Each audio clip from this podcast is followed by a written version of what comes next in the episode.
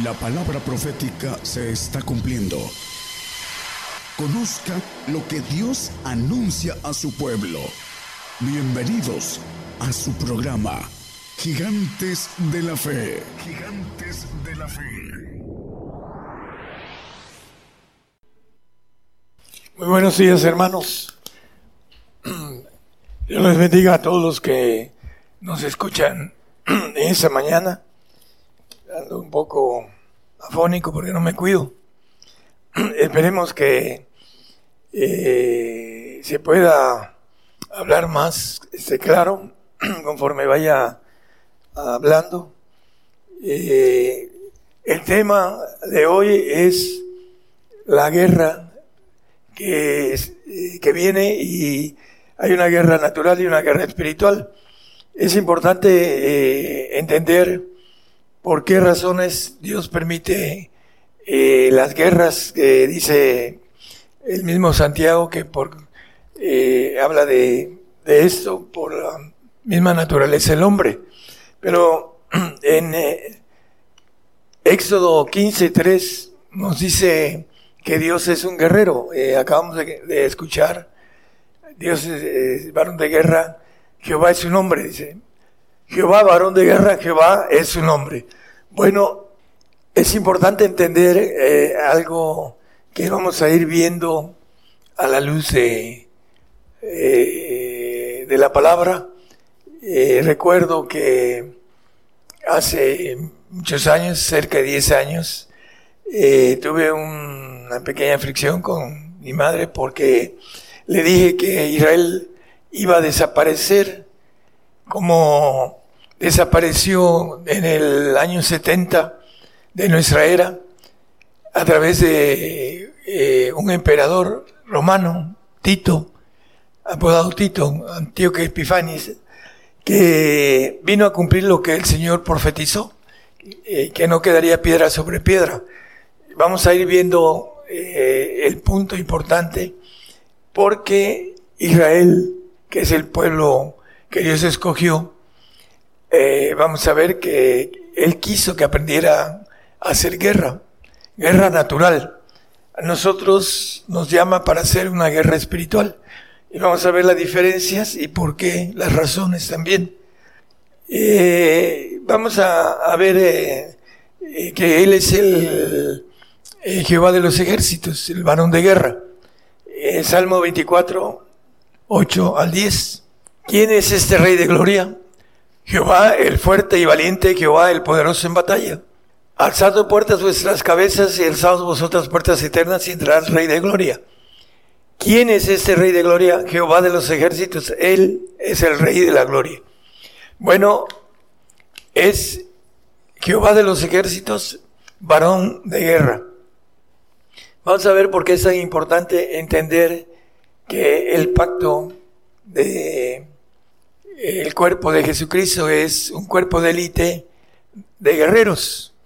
Por eso Él nos llama a ser guerreros, para estar en ese cuerpo de eh, que habla la palabra por um, muchos lados, el cuerpo de Jesucristo, que es el, la élite de un ejército de generales, por decirlo así, que van, vamos a gobernar los cielos.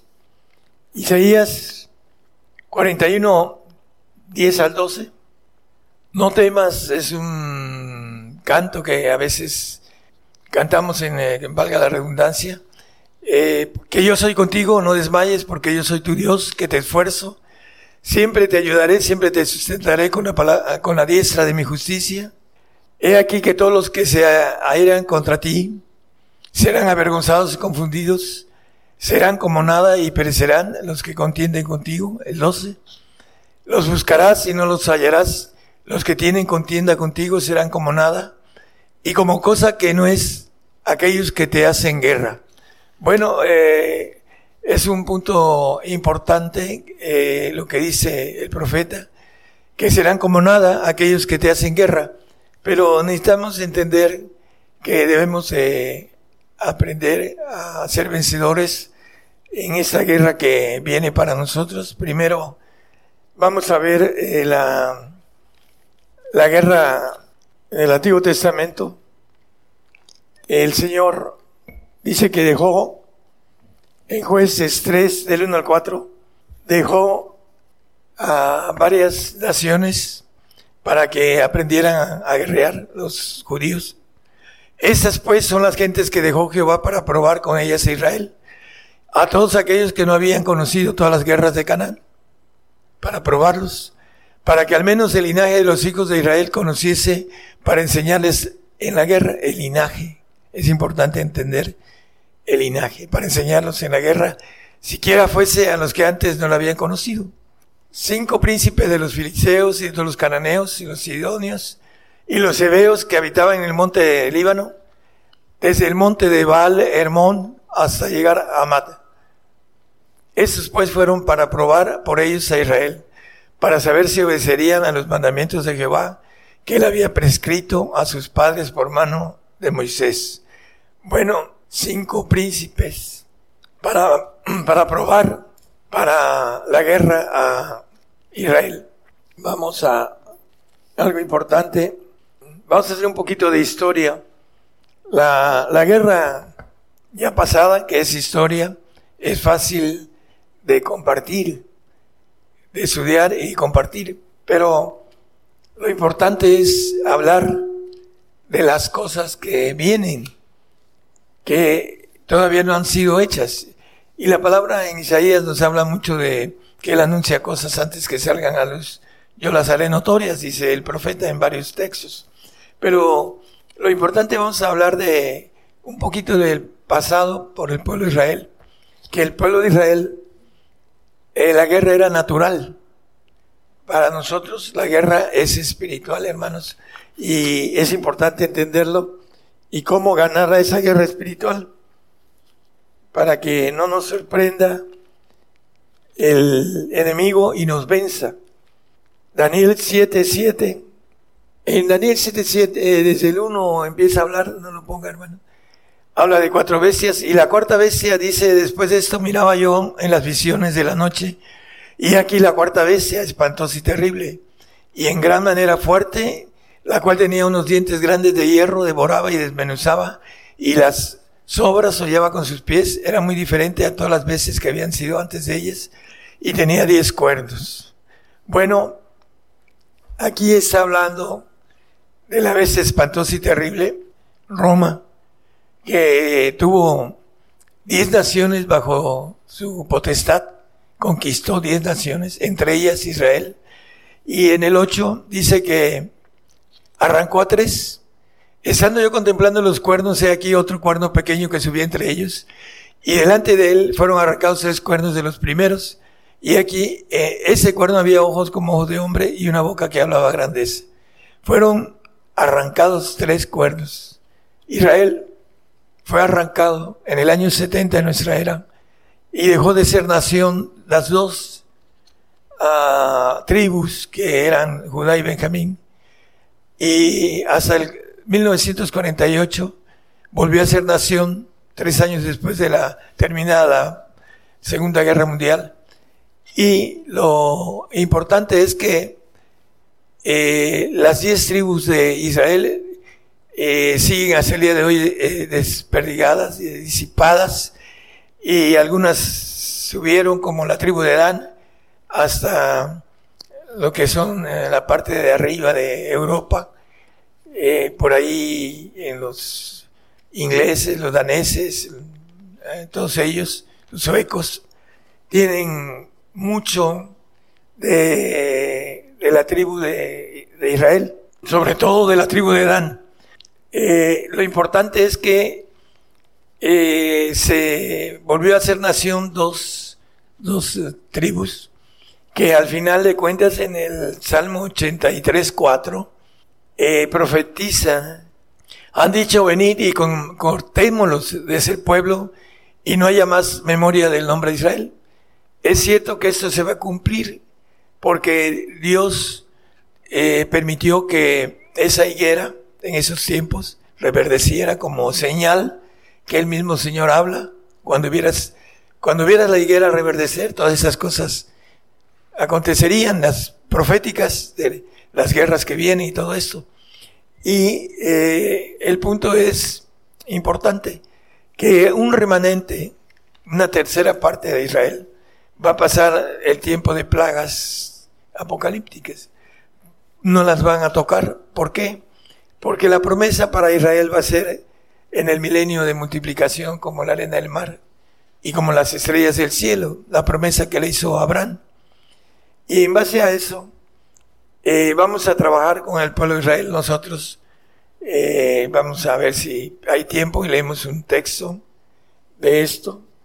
Pero en el año 70 de nuestra era, 324.2, respondiendo a él, el Señor les dijo a sus discípulos, ¿veis todo esto? De cierto os digo que no será dejada aquí piedra sobre piedra que no sea destruida. Bueno, hablando del templo también, eh, él dijo algo sobre esto. Y me gusta más el capítulo de Lucas 19, 41 al 44. Habla un poquito más exacto. Y como llegó cerca viendo la ciudad, lloró sobre ella, sobre Jerusalén, el Señor, diciendo, oh, si también tú conocieses, a lo menos en ese tu día, lo que toca a tu paz, mas ahora está encubierta de tus ojos. Porque vendrán días sobre ti que tus enemigos te cercarán con baluarte y te pondrán cerco y de todas partes se pondrán en estrecho. Y te derribarán a tierra y a tus hijos dentro de ti y no dejarán sobre ti piedra sobre piedra por cuanto no conociste el tiempo de tu visitación. Bueno, durante mil novecientos y cacho de años, quitándole los setenta años, eh, en el 48 dejó de ser nación, perdón, en el año 70 dejó, dejó de ser nación, hasta el 48 regresaron estas dos tribus que les dice el Señor que huyen a los montes porque el anticristo nos va a perseguir, el tiempo de ira para ellos.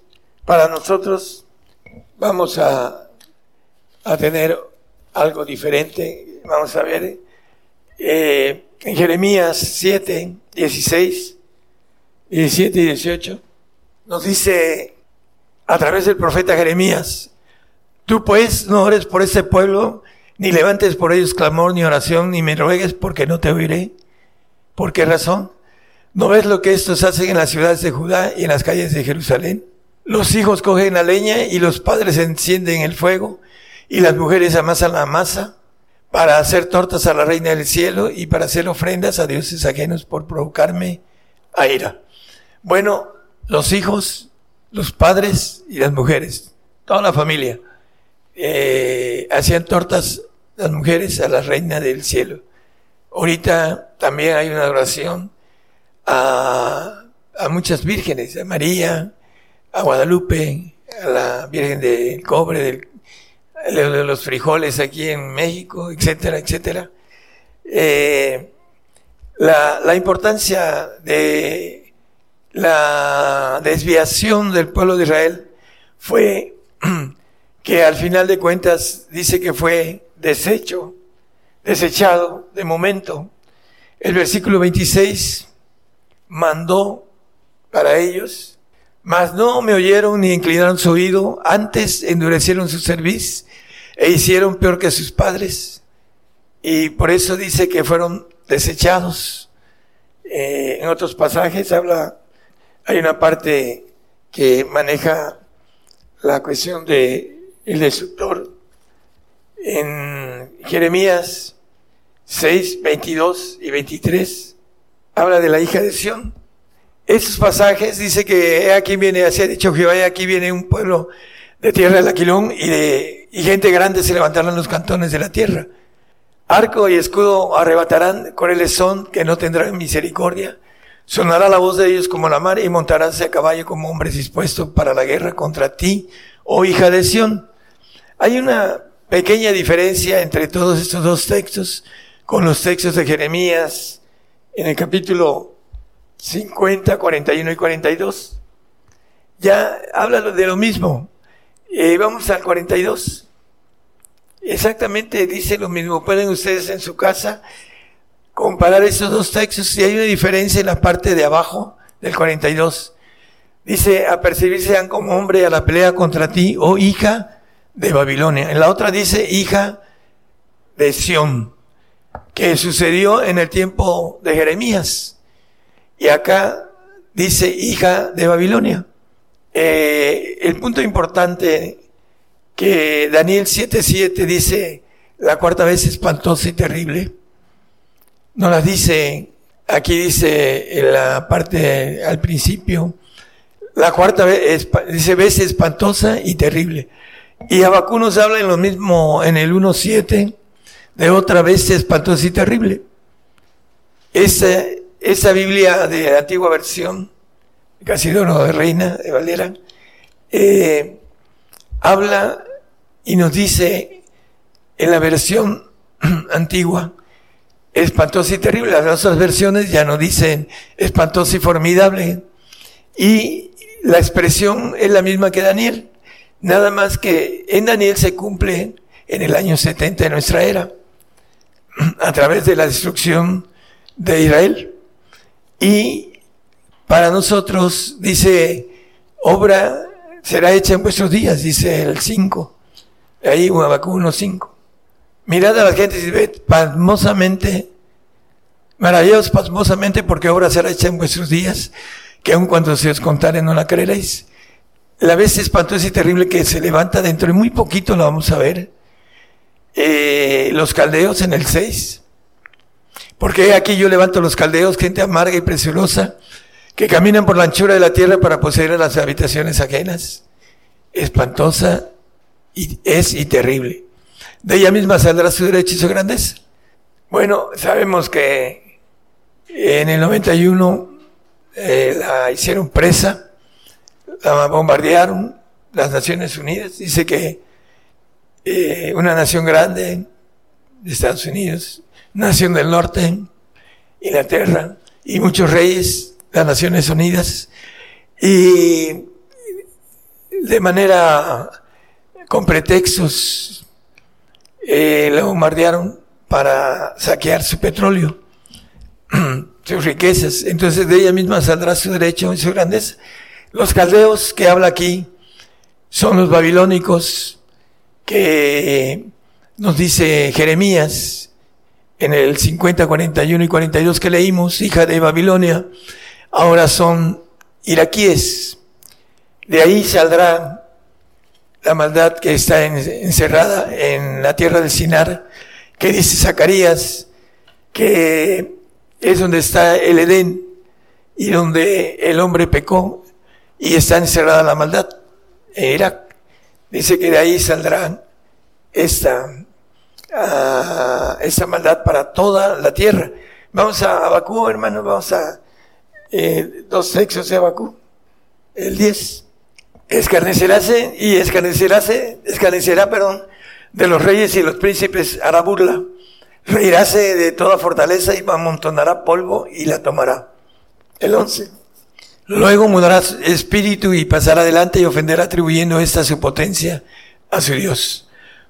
Bueno, ¿cuál es el Dios de este eh, príncipe o gobernador que es la última, el último imperio, la última cabeza, la séptima que habla Apocalipsis, eh, siete cabezas, y la última son siete reyes, el, siete imperios, el último es necesario que dure breve tiempo, pero dice en el, en el 13, 1 y 2 y 3 de Apocalipsis, esa bestia que sube del mar, dice que yo me paré sobre la arena del mar y vi una bestia subir el mar que tenía siete cabezas y diez cuernos, y sobre sus cuernos diez diademas, y sobre las cabezas de ellas nombres de blasfemia. Dos, por favor. Y la bestia que vi era semejante a un leopardo, y sus pies como de oso, y su boca como de león, y el dragón le dio su poder y su trono y grande potestad. Bueno, el leopardo asiático, el oso ruso, y el león Irak, hablando de el dragón le va a dar su poder, su trono, el trono de el diablo, que dice en el 20, eh, creo que es el 2, donde dice el dragón, que es Satanás, que es serpiente antigua y que es el diablo y Satanás, y le por mil años. Nada más como referencia, volvemos a, al 3.2. El dragón le va a dar su poder y va a ser, se va a reír de toda fortaleza, dice, en el eh, que leímos en Abacú 1.10. No, no vaya Abacú, hermano. Sigue montando la polvo. Dice en el, eh, el punto importante del 3, del 13.3. Y vi una de sus cabezas como herida de muerte y la llaga de su muerte fue curada y se maravilló toda la tierra en pos de la bestia. Bueno, sabemos que eh, mataron a un doble de ese personaje, Saddam Hussein, y que vamos a, a ver que es un ángel, es una séptima cabeza de Satanás, que pueden penetrar en el eh, cuerpo de un hombre y, los dobles que tiene Sadán. Vamos a ver a Sadán eh, curado de esa muerte y se va a maravillar toda la tierra en pos de la bestia. Lo vamos a maravillar, hermanos, nosotros mismos que conocemos la profecía, vamos a maravillarnos de que salga Sadán y conquiste toda la tierra porque así lo maneja eh, la palabra, vamos a, hay, hay uh, un texto en el 26 de Jeremías 6, 26, esa es, esa es, hija de mi pueblo, síguete de saco y revuélcate en ceniza, hace luto como por hijo único, llanto de amarguras, porque presto vendrá sobre nosotros el destruidor bueno, aquí le llaman a Tito, hablando de que destruyó las únicas dos uh, tribus que tenía Israel para dejar de ser nación. Y vamos a ver otro pasaje, Isaías 54, 16. He aquí que yo cría al herrero que sopla las ascuas en fuego y que saca la herramienta para su obra yo he creado al destruidor para destruir. Bueno, aquí está hablando de el anticristo. Tenemos la información que él se maneja como destruidor, que, que Dios eh, lo ha puesto para seleccionar en un simposio en Nueva York, en Europa, eh, comentó esto, lo tenemos por ahí como dato. Ah, si alguno quisiera tener esos datos, vamos a buscarlo para que lo podamos subir a la página y lo puedan encontrar. Él se llama el destruidor que Dios lo puso para destruir. Y en el 13:11 de Apocalipsis dice que después de que vio subir la bestia del mar, que ahorita vamos a ver exactamente cuál es y, con más claridad, hablando de la que Satanás le va a dar todo su trono, su poder. Eh, aquí dice, después vi otra vez que subía de la tierra. Es polvo, es hombre, el anticristo. Y tenía dos cuernos semejantes a los de un cordero, más hablaba como un dragón. El 12. Y ejerce todo el poder de la primera bestia en presencia de ella y hace a la tierra de los moradores de ella adorar la primera bestia cuya llaga de muerte fue curada. Bueno, su Dios, eh, vamos a, a ver que en el capítulo 17, en el versículo 12, dice que esa bestia, hablando de la bestia que sube de la tierra, los diez cuernos que son todos los, el poder de de la ONU, de los países que has visto, son diez reyes, son todos los reyes que hay en la tierra, que aún no han recibido reino, todavía está cerca, hermanos, mas tomarán potencia por una hora como reyes con la bestia, por una hora. ¿Por qué? Porque el anticristo tiene ya 89 años. Eh, es bastante viejo y Dios juega con la incredulidad del hombre y lo vamos a ver subir. Pero los que nos quedemos al nuevo orden mundial y que tengamos que ser azotados, como dice la palabra para ser recibidos como hijos. No solo el castigo, sino el azote, para que podamos recibir la bendición de ser hechos hijos, como dice Hebreos 12:6, nada más como referencia. Vamos a Isaías 6:13. Dice que aún, pues aún quedará en ella una décima parte, hablando de la tierra. Y lo importante de esto es habla que va a haber un tronco de simiente santa, dice, y volverá bien, dice, y volverá y bien que habrá sido asolada como el olmo y como el alcornoque, de los cuales en la tala queda el tronco, así será el tronco de ella, la simiente santa. Hablando de los que van a gobernar la tierra después de todo esto, del tiempo de ira que nos maneja la palabra. Lo importante es entender que viene una guerra espiritual para nosotros, que nos dice Hebreos, perdón, Efesios 6:12, hablando de la guerra espiritual. No tenemos lucha contra sangre y carne, sino contra principados, con potestades, contra señores del mundo, gobernadores de esas tinieblas, contra malicias espirituales en los aires. Bueno, el príncipe de ese mundo es, dice el Señor mismo, viene el príncipe de ese mundo con el cual nada tengo que ver, Satanás. Y los señores gobernadores de esas tinieblas que eh, el mismo Satanás tiene dentro de su gobierno de la tierra que al final de cuentas va, vamos a,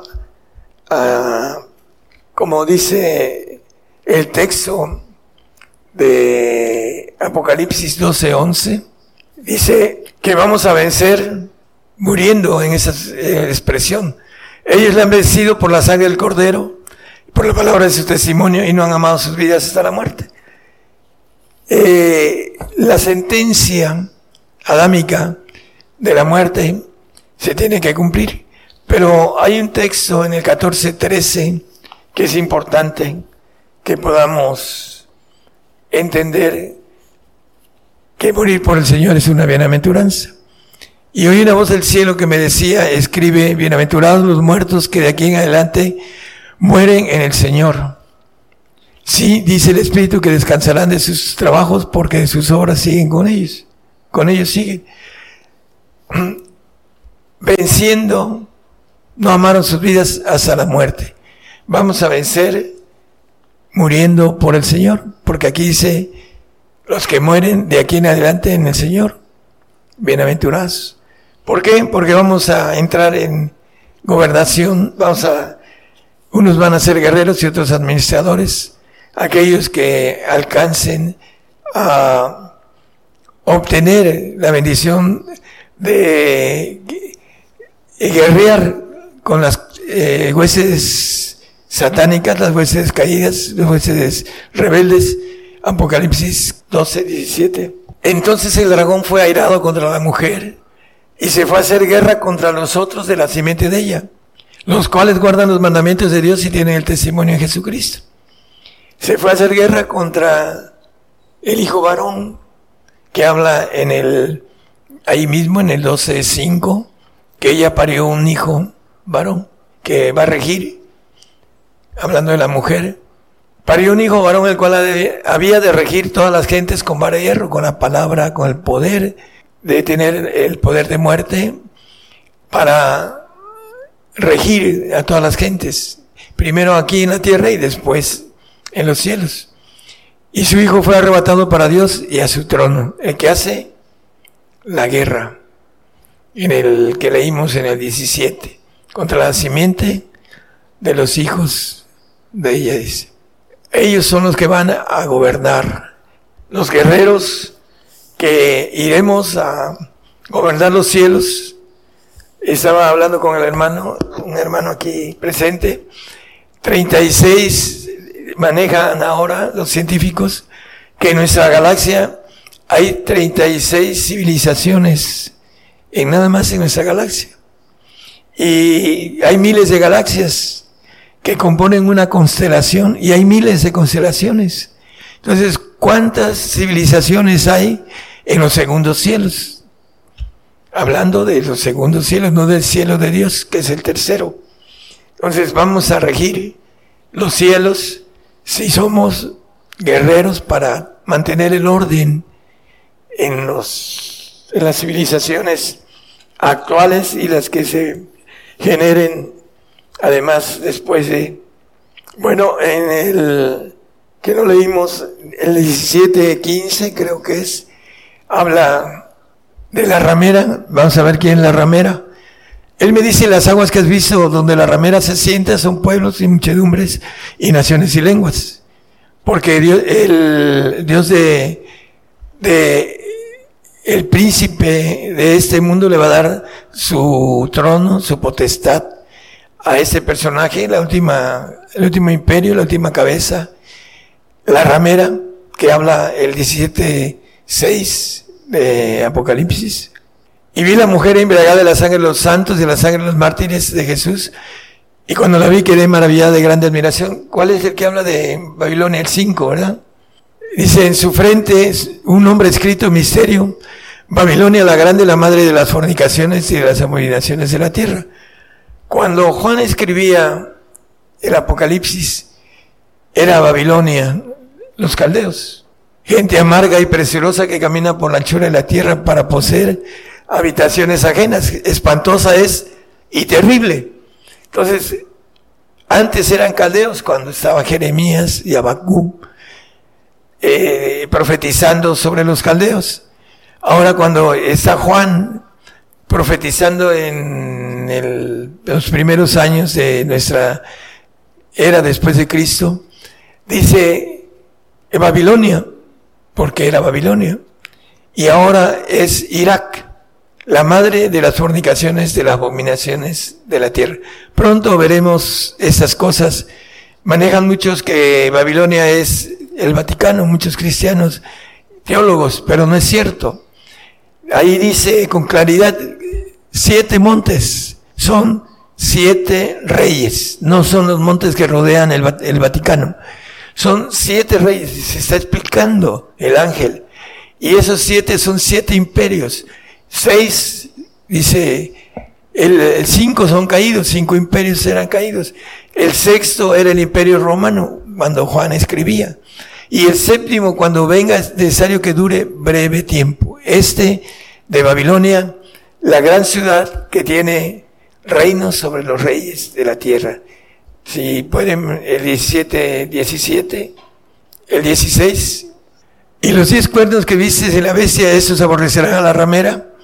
Después de que da su potestad este príncipe, el dragón, a esta nación que va a estar uh, apoyada por 68, 69 naciones, perdón, 69 naciones por uh, Rusia y por China y por otras naciones más. Dice que al final de cuentas la bestia que sube de la tierra va a aborrecer a la ramera y la hará desolada y desnuda y comerán sus carnes y la quemarán con fuego. Bueno, eso ya no lo veremos, lo verán el, uh, el remanente judío, ya no nos toca a nosotros este punto del tiempo de ira, que las plagas que son para los apóstatas, para los incrédulos y para aquellos que no obedecieron al Señor en el tiempo de ser filtrados por uh, todo lo que viene para que podamos ser fieles y no lo neguemos. Entonces, estos dos reyes, dice eh, Jeremías, no soy seguro, Jeremías Zacarías, que estos dos reyes eh, harán en una misma mesa a mentira, tratarán mentira. Pero ya después que termine el primero, con nosotros los gentiles, va a destruir Irak y él eh, se sentará donde no debe, dice el Señor, allá en Jerusalén, en el templo de Jerusalén.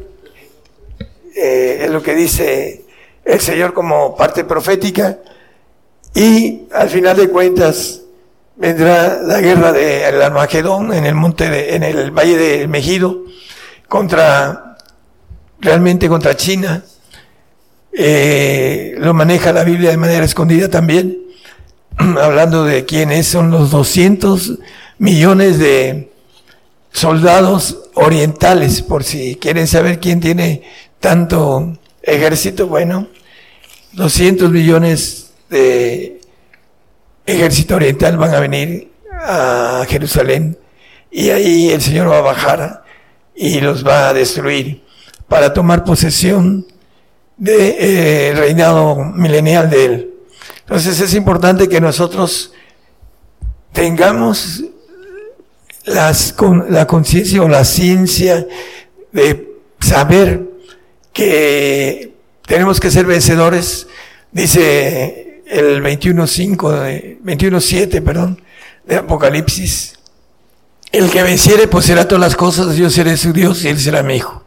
Hablando de, seremos como Jehová guerrero, porque como dice el primer texto que leímos, Jehová es mi guerrero, por ahí la última alabanza, se cantó Jehová es mi guerrero.